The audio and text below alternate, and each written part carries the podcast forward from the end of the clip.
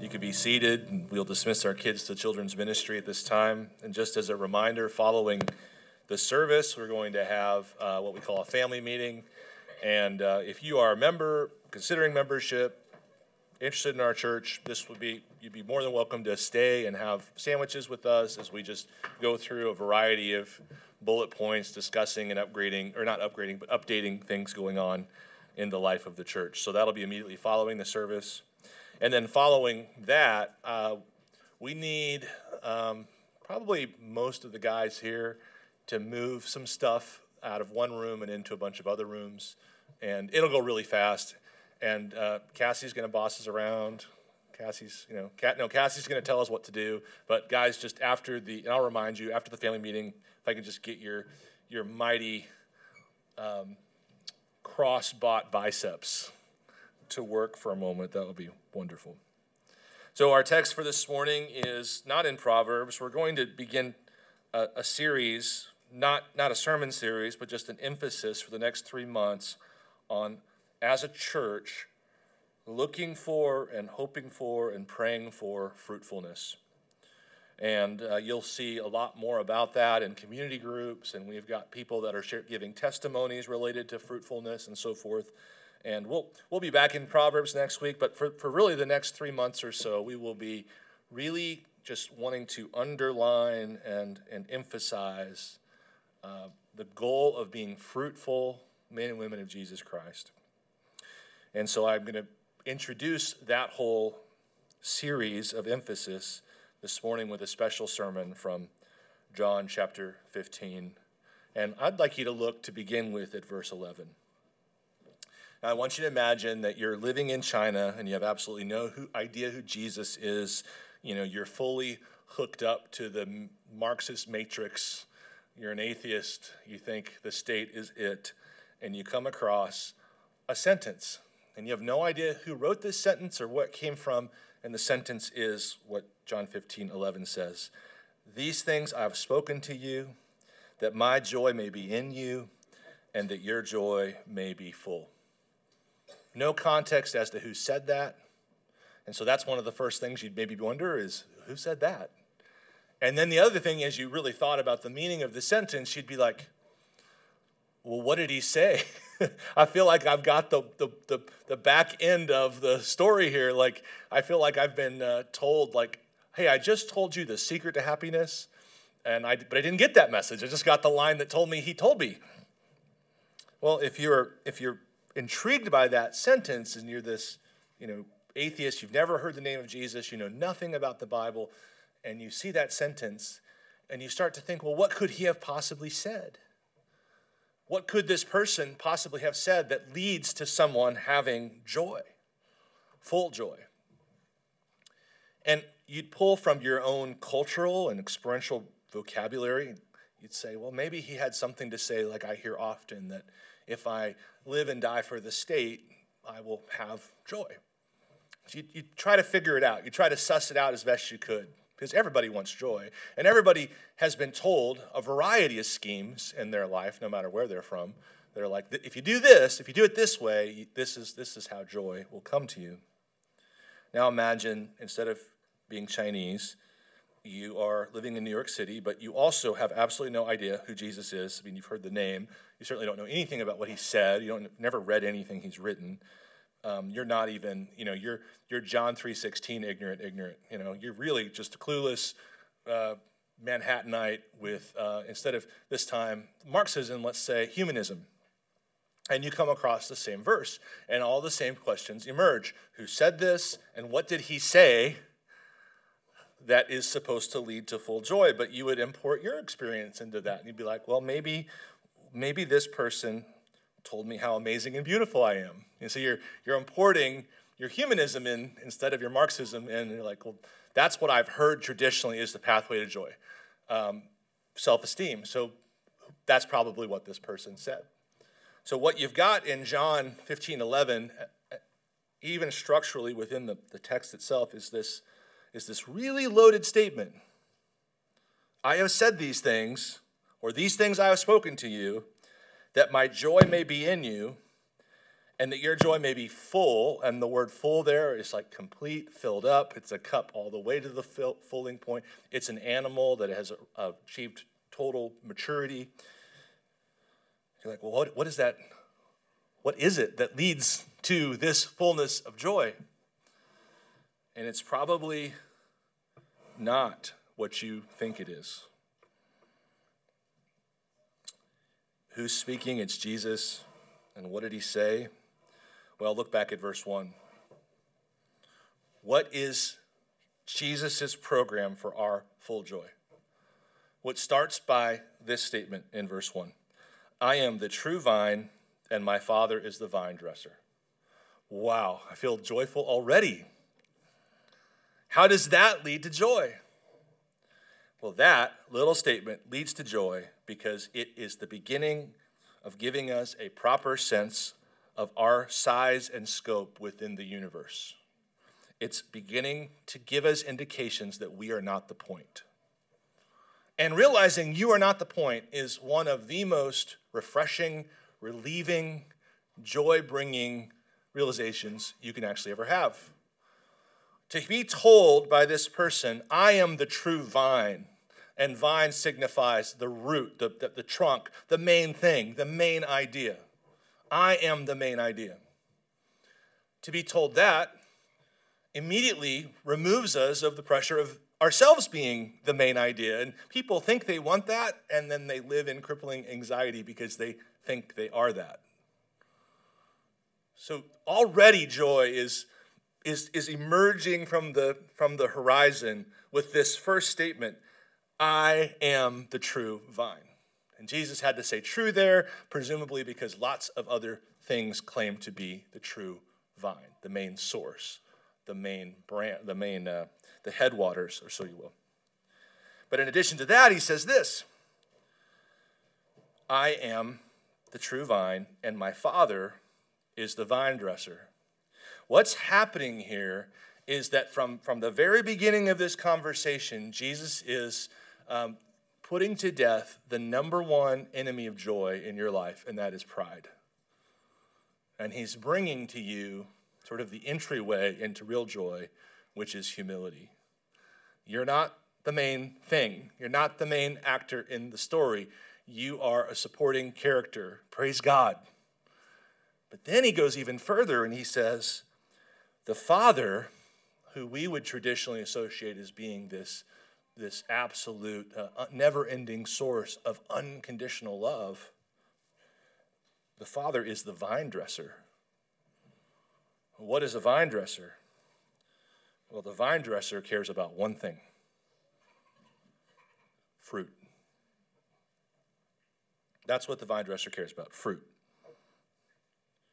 So we're already getting close to getting to joy, but it doesn't really feel like it yet because we're getting ideas like, you're not the main thing, God is the main thing, and also, here's who God is. And I want to pause here for a minute and say, it is increasingly tempting amongst our, our, our, our unrooted arrogance to recreate a God who seems nicer than the one who actually is. And we think that that will give us more joy.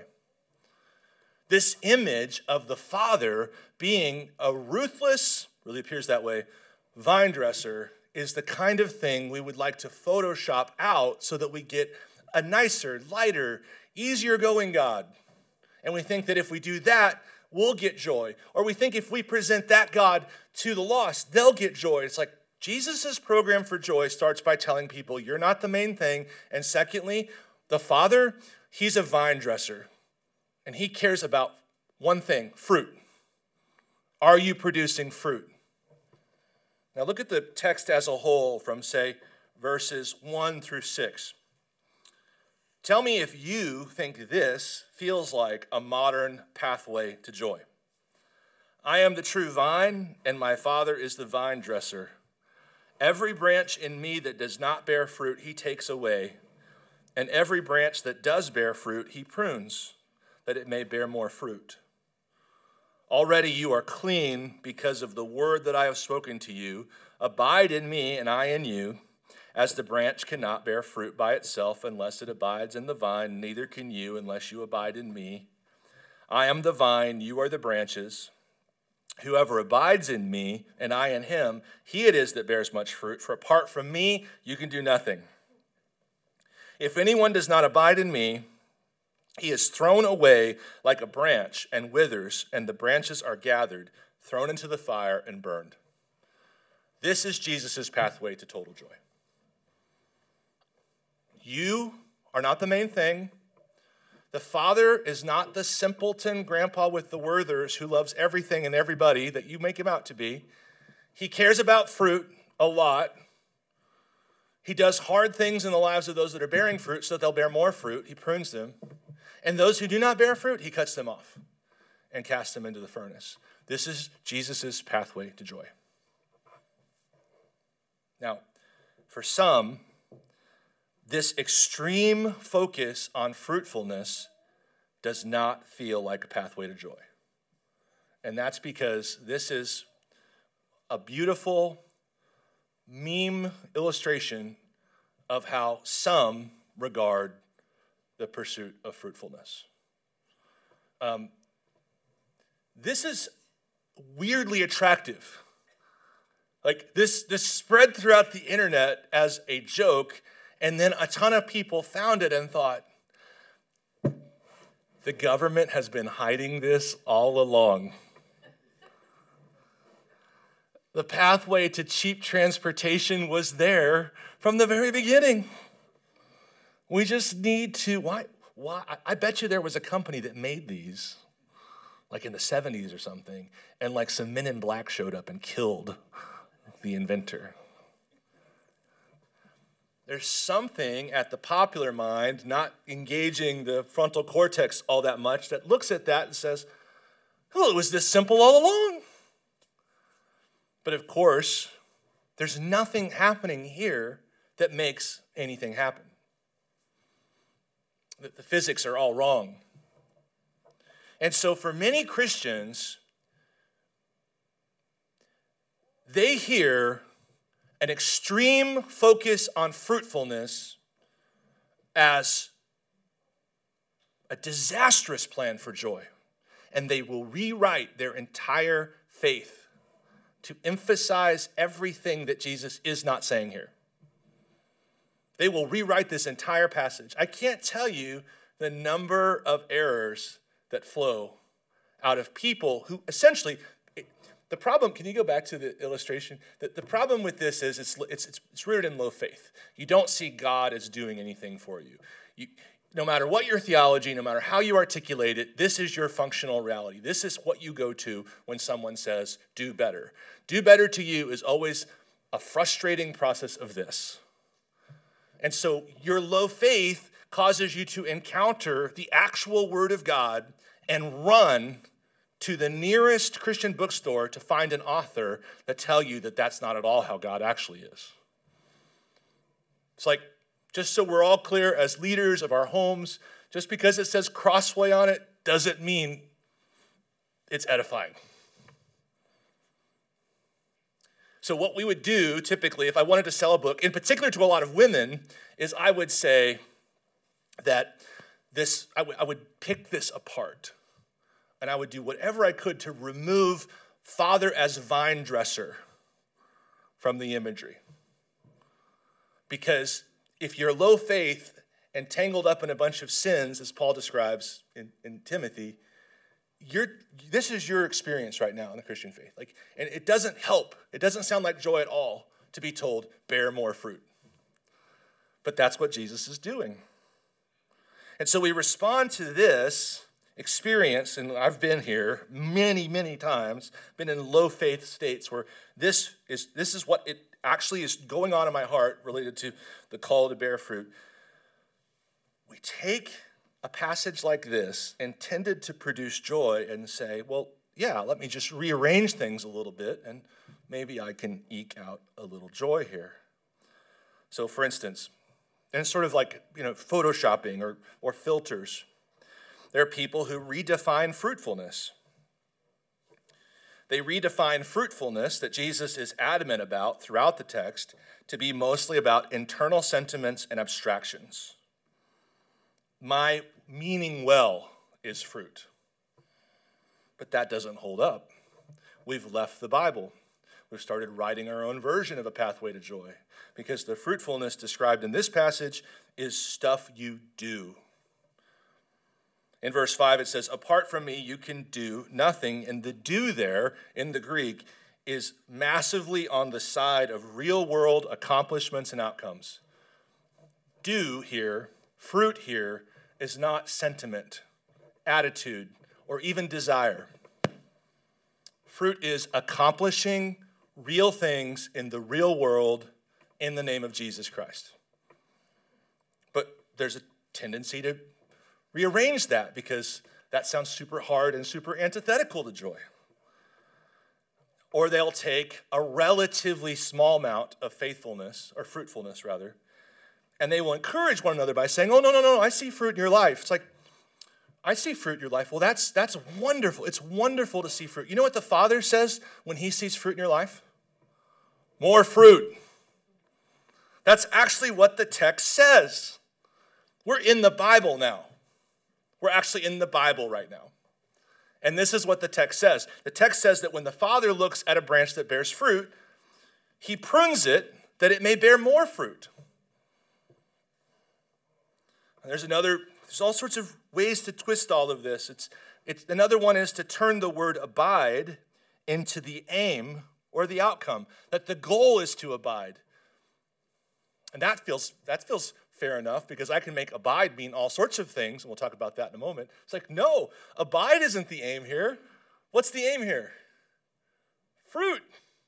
Abide is how you get the fruit. But abide isn't the aim or the outcome, and there are plenty of people who have made abiding the sum total of their Christian life. And in each one of these ways, people are not being openly, I've, walked with people for years uh, with these things.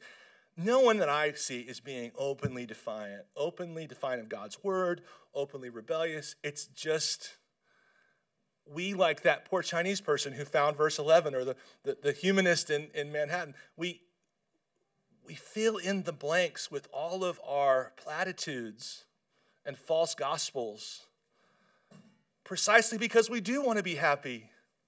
But then we were, if we were to really evaluate our lives and ask, we would not say, I have at this stage of my life full joy. It's like, well, let's go back to the original recipe.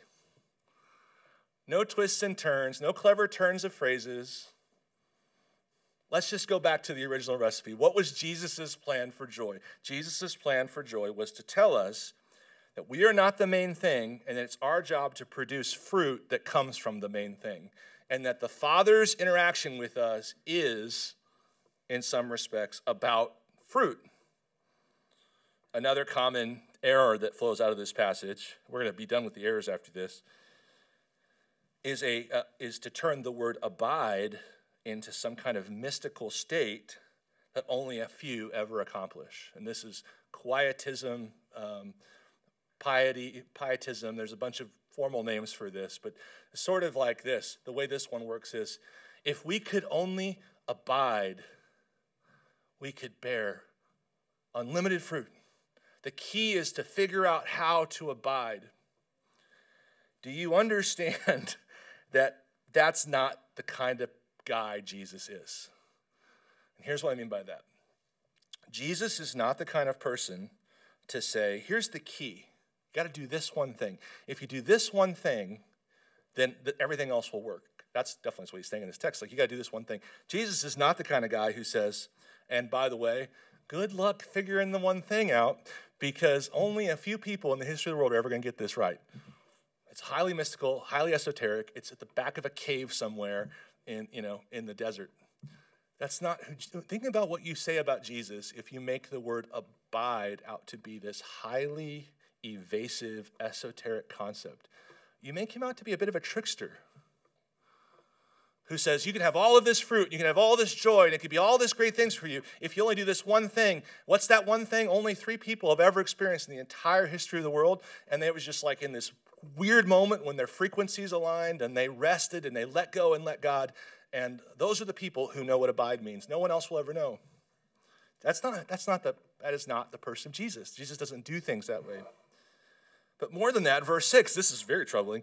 If, if abide is this highly esoteric, mystical thing that you might stumble upon if you try really hard for a really long period of time, then we're all in deep trouble because verse 6 says, If anyone does not abide in me, he is thrown away like a branch and withers, and the branches are gathered and thrown into the fire and burned. Abide cannot be this rare, mystical thing we're all reaching for if that's what it is, we're all in deep trouble. We're all going to be cut off and thrown into the fire. Now, talking about what abiding is should simultaneously should be like everything else in the Bible. You should be able to preach a sermon series on it, you should be able to preach a sermon on it, and you should be able to preach a sermon point on it. And if there's anything that exists in Christianity that can't be done that way, we're, we're missing something. So I'm not going to tell you everything about abiding, but I will just tell you this abiding and obeying are very, very similar in this text. Abiding is not an esoteric, mystical experience you'll find if you really, really, really try hard. Abiding looks a lot like obeying. Look at verse 7. If you abide in me and my words abide in you, ask whatever you wish and it will be done for you. By this my Father is glorified, that you bear much fruit and so prove to be my disciples. As the Father has loved me, so I have loved you. Abide in my love. If you keep my commandments, you will abide in my love, just as I have kept my Father's commandments and abide in his love. One of the things that we've really got to be careful about in communicating Christianity is to oversimplify it to the degree that people have expectations that just never play out. And one of the things that, that you, you, might, you might accidentally do is you'd say, well, what's the pathway to joy? The pathway to joy is to embrace God's unconditional love. Do you realize there's not a single unconditional thing in this entire passage? We're, we're, we're, out, of, we're out of Crossway, we're, we're, we're out of Ortlund, we're, we're, we're, not, we're in the Bible right now. Do you understand that? That there's not a single unconditional thing in Jesus' pathway to joy. It's like, I'm not systematizing, I'm not telling you that, that everything you need to know, this is why you have to be careful. Everything you need to know about God is here. Wouldn't say that at all. I would say that this is the text, and Jesus said these things so that his joy would be in us, and our joy would be full. Abiding appears to be related to obedience, and it really is quite remarkable how little unconditional love language there is in a passage given by Jesus in which the express purpose of the passage is to produce joy. I don't think we, in our presuppositions and our platitudes, would have predicted that. Everything here is actually highly conditional. Even verse 9, Jesus says this As the Father has loved me, so I have loved you. And when you start looking in the, the context of that, what he's really saying is, is in I, the same deal I have with the Father, I'm making with you. And then he says it this way I have kept my Father's commandments and therefore abide in his love. And Jesus says this elsewhere as well in John 10 17. For this reason, the Father loves me, because I lay down my life. Not unconditional in any respect. For, the, for this reason, the Father loves me, because I lay down my life, that I may take it up again. Now, mind you, again, I am not establishing a full orbed, it's not my job in this particular text to do this, a full orbed understanding of God, right? I, I'm just showing you what Jesus said as a pathway to joy. And what I would suggest is, is that if you can't stand up under this and follow this path, but you have to jump into the platitudes that, of unconditionality all the time, I, you're not following the path. This is the path. a focus on fruitfulness. This is the path. All right. So I want to, from now, put forward three reasons in the text why this makes total sense that it's the path. Why it makes total sense that a focus on fruitfulness is actually the pathway to joy. So there's something that Jordan Peterson wrote in his first, well, second book uh, about skateboarders in outside of his college. I want to read this to you. Uh, the first, the first reason why this is a hard message for me to preach just because it's it's so unconventional, and, and yet it's just so like the text, right? Um, so mind my even more than usual bumbling here. But the first point I would say that one of the reasons why we can see upon closer inspection that this is obviously the path is, is related to what you would maybe call finding out what you're made of. And uh, there, this, this is from Peterson's book. There was a time when kids skateboarding on the west side of Sidney Smith Hall at the University of Toronto, where I work. Sometimes I stood there and watched them. They're rough. There, there are rough, wide, shallow concrete steps there, leading up from the street to the front entrance, accompanied by tubular iron handrails about two and a half inches in diameter and 20 feet long. The crazy kids, almost always boys, would pull back about 15 yards from the top of the steps. Then they would place a foot on their boards, skate like mad to get up some speed, and just before they collided with the handrail, they would reach down, grab their board with a single hand, and jump onto the top of the rail, sliding their way down and sink, propelling themselves off and land. Sometimes gracefully, still atop their boards, sometimes painfully off of them. Either way, they were back at it soon afterward. Some might call that stupid. Maybe it was, but it was brave too. I thought those kids were amazing. I thought they deserved a pat on the back and some honest admiration. Of course, it was dangerous. Danger was the point.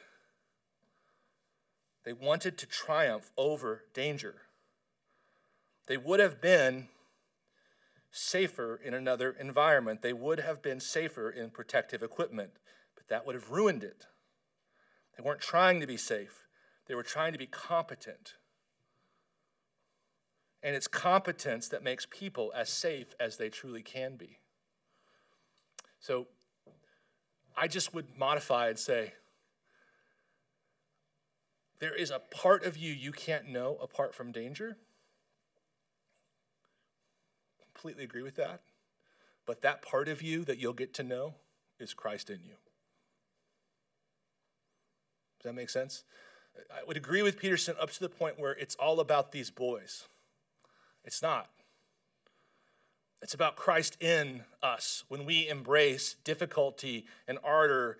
Uh, it's about, it's about, I guess the way you can say it is you're finding out something about yourself. And here's what I would promise you this is the pathway to joy. Pursue fruit, hard fruit, dangerous fruit, risk necessitating fruit, and you will find out something about yourselves that will shock you, it will bless you. And it's not because of it's not a self-esteem call. It's because what you'll find is Christ is in you. What you're going to find, keeping with the text, is the, the life of the vine is at work in my dumb little branch. This is, this is 50 times better than self esteem. Did you know that Peter, in 2 Peter 1, he makes a statement that is a thousand times better than self-esteem, and it sounds it sounds sketchy. It's God's word. You are partakers of the divine nature. Well, how do you know that? Are, are you going to find that out in the current low, fruitful focus of your life right now? Are you going to discover these things about yourself from the couch, or do you have to be on a college parking lot jumping off of stairs or the spiritual equivalent of that. Figuring out the amazing thing you've been given in Christ requires you to do somewhat sketchy, faith necessitating things. Paul, Paul says it this way he, he stops looking behind at this life he once had. He says, Forgetting what lies behind, I strain forward. Why, why, why, why is the forward strenuous? Because it's unknown. You don't know what's there. You're moving into the dark. but he knows that at the end of it, he will have a prize. And that prize will be he will know Christ better. And he will know Christ better because he saw Christ work in his life. There's this poem that is delightful, uh, really tattoo worthy in some respects. Uh, I'm not gonna. I'm not gonna be one of those 50 year old guys who just starts getting tattoos. I've already, I've already decided on that. But uh, the, the poem is: "Run, John, run. The law demands, but gives me neither feet nor hands. A better word the gospel brings. It bids me fly and gives me wings." And the person with the truck, with the magnet, that, that, that's their scheme for Christianity, all they hear is that mean old law. He told me to run. But once you just, just even slightly accept Jesus made me a new person, you hear that same poem and you say, We get to fly? Do you see, you see the shift?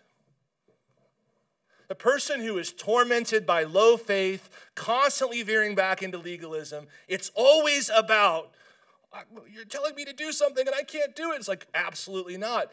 A better word the gospel brings. It bids me fly and gives me wings. The gospel tells you to fly. Do you think you can fly? There is only one way to find out.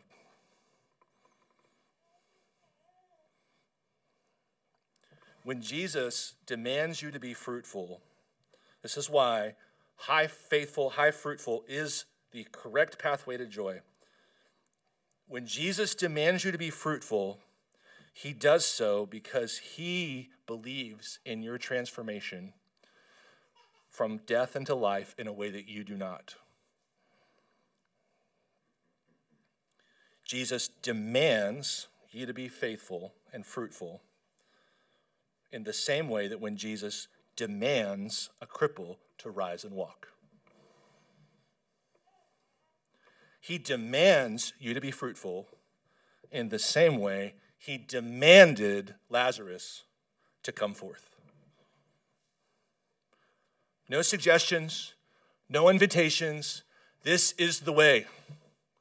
Get up, fly. When he says those things, he's not imagining you with a magnet attached to your truck. He knows what he has done for you, just as he knows that he has transformed the cripple's legs, removing all the atrophy. And just as he knows he has removed the death and decay from Lazarus' body, he knows when he tells you, be fruitful, he knows that he has paid the price to make it so. So rise and walk and you will find out things about your faith you did not know. You knew conceptually because you read something or heard a sermon, but rise and walk, try to fly, and you will find out things about you you did not know. And you can't know from the couch. Why does Paul say, with all of his energy, I work, I strain? Why does Paul say, I worked harder than anyone, but it wasn't me who Christ in me? Do you imagine how wonderful a feeling it is to catch yourself flying and realize it is Jesus causing that to take place? There are two kinds of people in the world, I suppose those who think Peter was dumb, and those who think Peter was cool when he said, I'd like to walk on the water, please.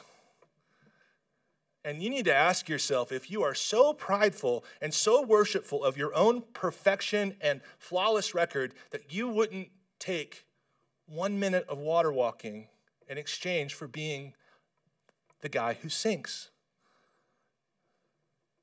And some of you are so type A, you are on the back of that boat, and there is no way, unless you are promised you can walk across the whole ocean, you will try to take even a step in the miraculous and independent.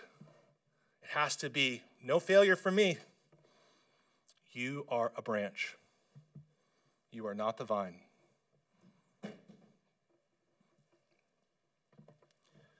Jesus knows that when he saved you, he restored you back to your fundamental pre fall humanity, and that the fundamental programming of a man and a woman prior to sin was to be fruitful. And when he commands you to be fruitful, he's saying, I paid for you. I paid for you to be free from the curse of sin, to be free from the corruption of Adam and Eve. I've paid for you to be the kind of person you were created to be, to rule, subdue, be fruitful, and multiply. I'm making family t shirts for us this Christmas. And the family t shirts, not to let the cat out of the bag, but the family t shirts say, I came here to chew bubblegum and rule and subdue, and I'm all out of bubblegum.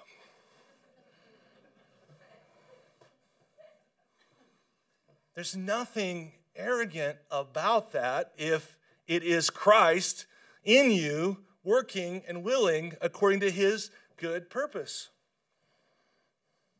So when Jesus commands you to be fruitful, he knows he has made you into, as they would say in Narnia, descendants of Lady Adam and Lord Eve. And he also knows he has freed you from the sin of idolatry, and that just by that bare minimum, you have tons more time on your hands because no Christian is just running around chasing and serving a million idols. So you have tons more margin now. You're not slave to idols. Idols demand a lot of time and energy and money, and surely you have none of those. And so when he calls you to be fruitful, it's like you've got tons of time and money and energy because you're not worshiping idols anymore. And he says, uh, You know, in addition to freeing you from idols, I've freed you from the fear of man. So you surely wouldn't just like be running around doing things to please people. You surely wouldn't be spending all of your precious life energy doing that. Surely you would be only listening to me. So he's like, rise up and be fruitful because now you have a ton of energy because you don't have to please everybody, just please me. He knows that he has given you all you need for life and godliness. And so the command to be fruitful is his precious gift to you. And like those skateboarders in Toronto, there are things that you will learn about who you are in Christ that you can only learn with risk, blood, sweat, and tears. That's number one. Number two, you will find a camaraderie with the very best kinds of brothers and sisters. Friendship is a major theme in this passage. Good friendships are definitely joy bringing. And I want to show you how a focus on fruitfulness is the basic tone setter of a healthy human relationship. A focus on serving and fruitfulness is the relational cement you're looking for in your marriage, in your relationship with your kids, in your relationship with other brothers and sisters. As long as we are all cats pursuing our own highly individualized preferences, we do not know what friendship is. We don't know what romance is. We don't even know what parenting is. But as soon as we start thinking like a group of dogs, let's say, it's highly, highly not kosher, but those are, uh, no. Uh, dog, let's, as soon as we start acting like, like a group of things, people pursuing the same end, suddenly friendships are completely different. As many of you know, I've been married for 27 years. I got married when I was uh, 19. And uh, my wife and I did not have any personality tests or anything like that to know that we were absolutely, completely polar opposites in every respect. And we also, at 19, lacked the frontal cortex to know that that would matter. And yet, my wife is easily, hands down, my best friend. Not even, there's no question about it. And for 27 years, we have chewed bubblegum and ruled and subdued. We, we have a lot of Viking blood in our family. I'm basically 100%. She's, she's half Swedish, half Swedish, half Spanish. So she wants to storm beaches and lay on them.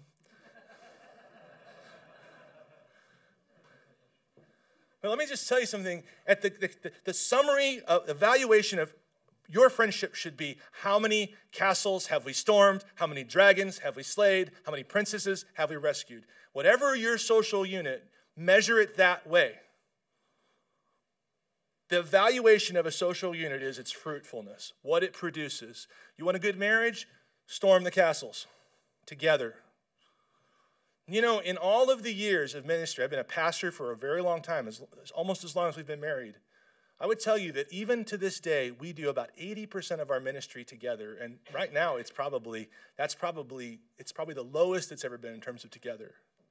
If you will commit to serving others with your friendship unit, with your social unit, if you will find a group of people and pursue fruitfulness, oh my goodness, that's where all of the best friendships are.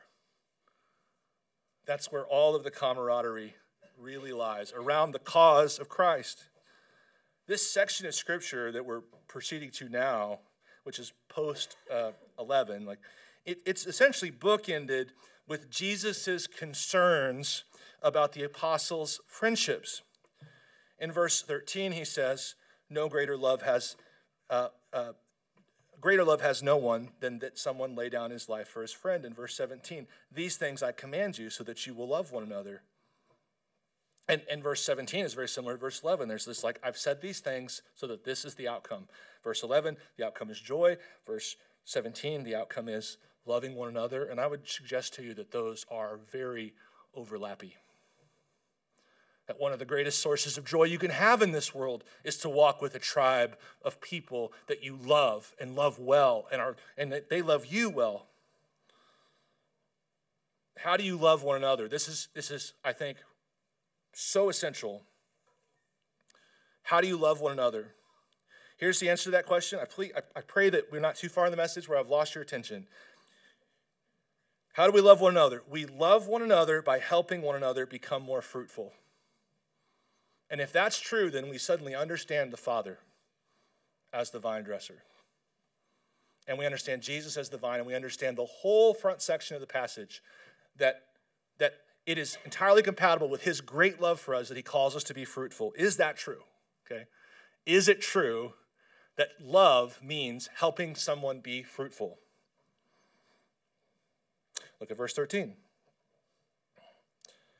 Greater love has no one than this, that someone lay down his life for his friend. Why did Jesus lay down his life for us? Verse 16. Why did Jesus lay down his life for us? You did not choose me, but I chose you and appointed you that you should go and bear fruit and that your fruit should abide. Why did Jesus save, Jesus save us? Jesus says in verse 16, I saved you completely of free grace, no works. This is a mirror of Ephesians 2. I saved you with complete grace, grace, no works, no one's boasting, and now get to work. Why?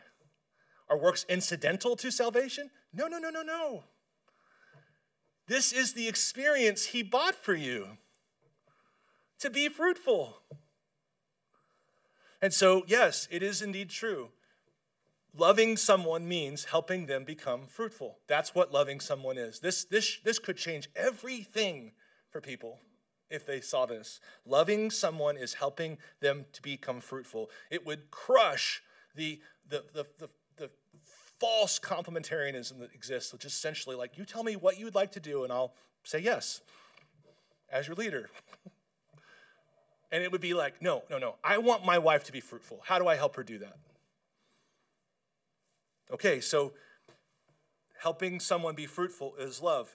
Now, this is shocking. How do we help them be fruitful? We lay down our lives for them. How do we help someone be fruitful? We lay down our lives for them. Now, if you start laying down your life without any expectation of fruitfulness, you have missed it. You've entered into a therapeutic, empathy first error. You don't lay down your life just because. You're not patient just because. You're not understanding just because. You're not generous just because. You're doing those things. You're deferring self. You're putting self down. You're dying to self with one expectation, as described here and described in Ephesians 5, to help the other person be who they are called to be in Christ, to remove every rot, uh, every, every wrinkle, every line, every blemish, and so forth. So, so patience and generosity and kindness without any call for fruit, that's not love. And I would encourage you to just, just really question Am I laying down my life to help other be- people be fruitful? Because that seems to be not only the obvious plan of God, but an obvious pathway to joy. Jesus endured the cross, forsaking its shame for the joy set before him. And what is the joy set before him? Well, there's lots of joy set before him, but one is to say, I'm, make, I'm going to make so many people fruitful. I'm going to redeem Chris Oswald out of his pagan darkness, and I'm going to give him a new heart, and I'm going to help him to love people and to serve and so on and so forth, and he's going to bear fruit. There's so much joy in helping someone become fruitful. And this must be the why behind our service to one another. Never trust anyone who says all of the words like uh, unconditionality and patience and so forth without any expectation on the back end. That is not biblical love. Biblical love is I lay down my life for you so that you can be freed from sin. You can be full of grace. You can operate in, in the joy of serving others and so on and so forth. And so, the third thing, really quickly, I'm suggesting that the pathway to joy is indeed a focus on fruitfulness. You're going to find out things about yourself.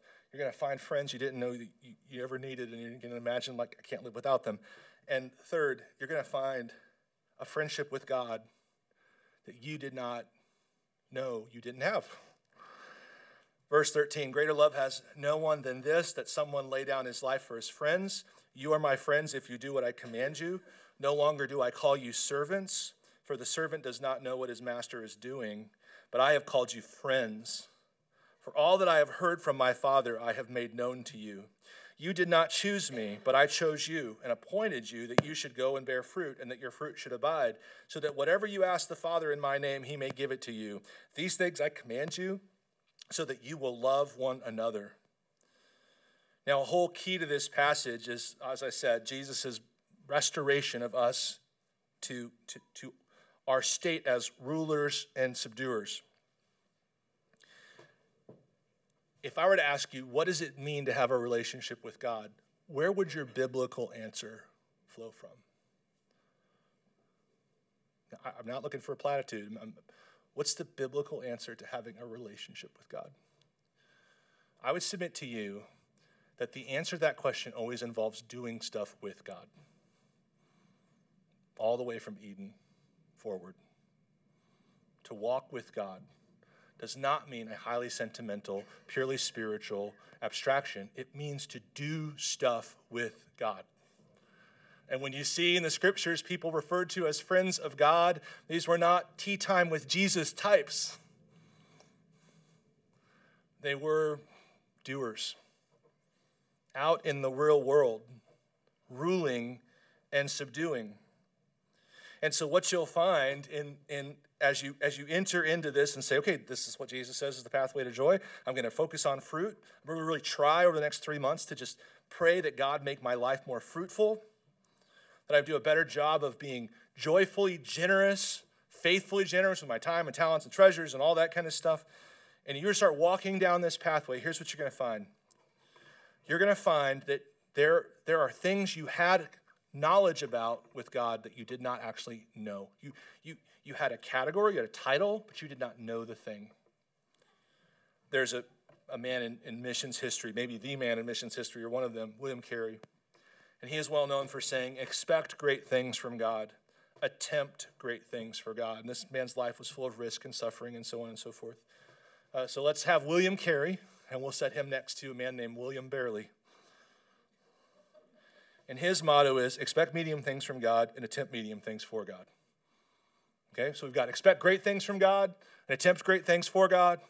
And then we've got Mr. Barely over here, and it's attempt medium thing, expect medium things from God, attempt medium things for God. I, I just want to, just so we're all clear, like we don't want to leave this room unless we understand, like William Carey knows God better as a consequence of the life he has chosen. William Barely knows God less.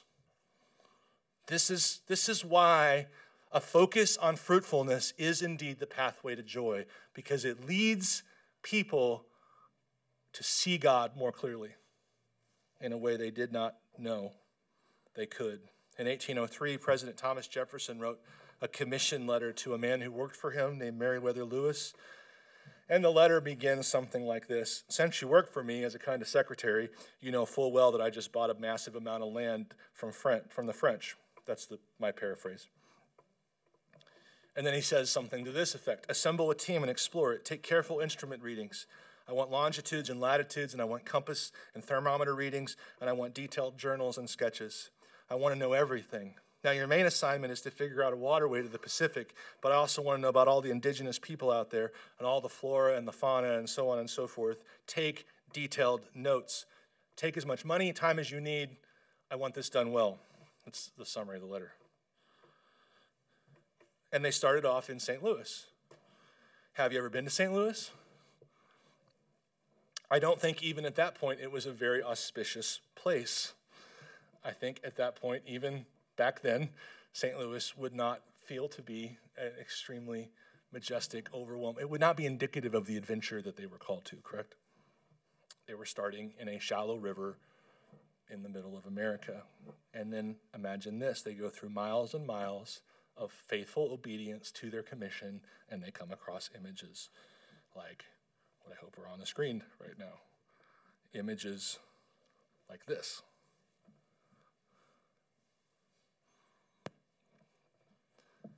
This is why a focus on fruitfulness is the pathway to joy. It doesn't feel like it at the beginning, and then you find God looks like this. And you can't know God is like this unless you go through the blood, the sweat, the tears, the questions, the risks. You got to be William Carey to know the God like this, not William Barely. There are things you need to know about God that can only be known when you and I focus on fruitfulness. I get a sense of what the gospel actually means for me and what it's really done for me.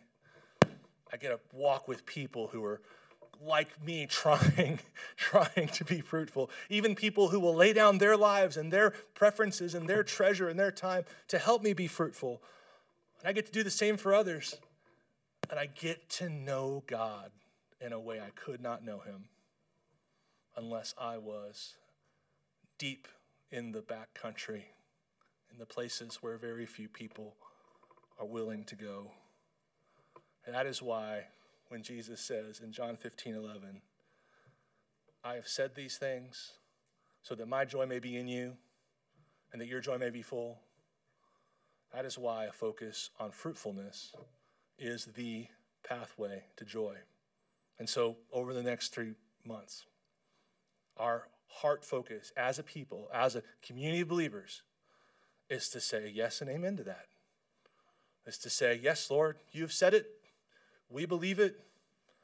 Let us strain toward the goal. Let us embrace a fruitfulness focus and trust you. We're all fruit.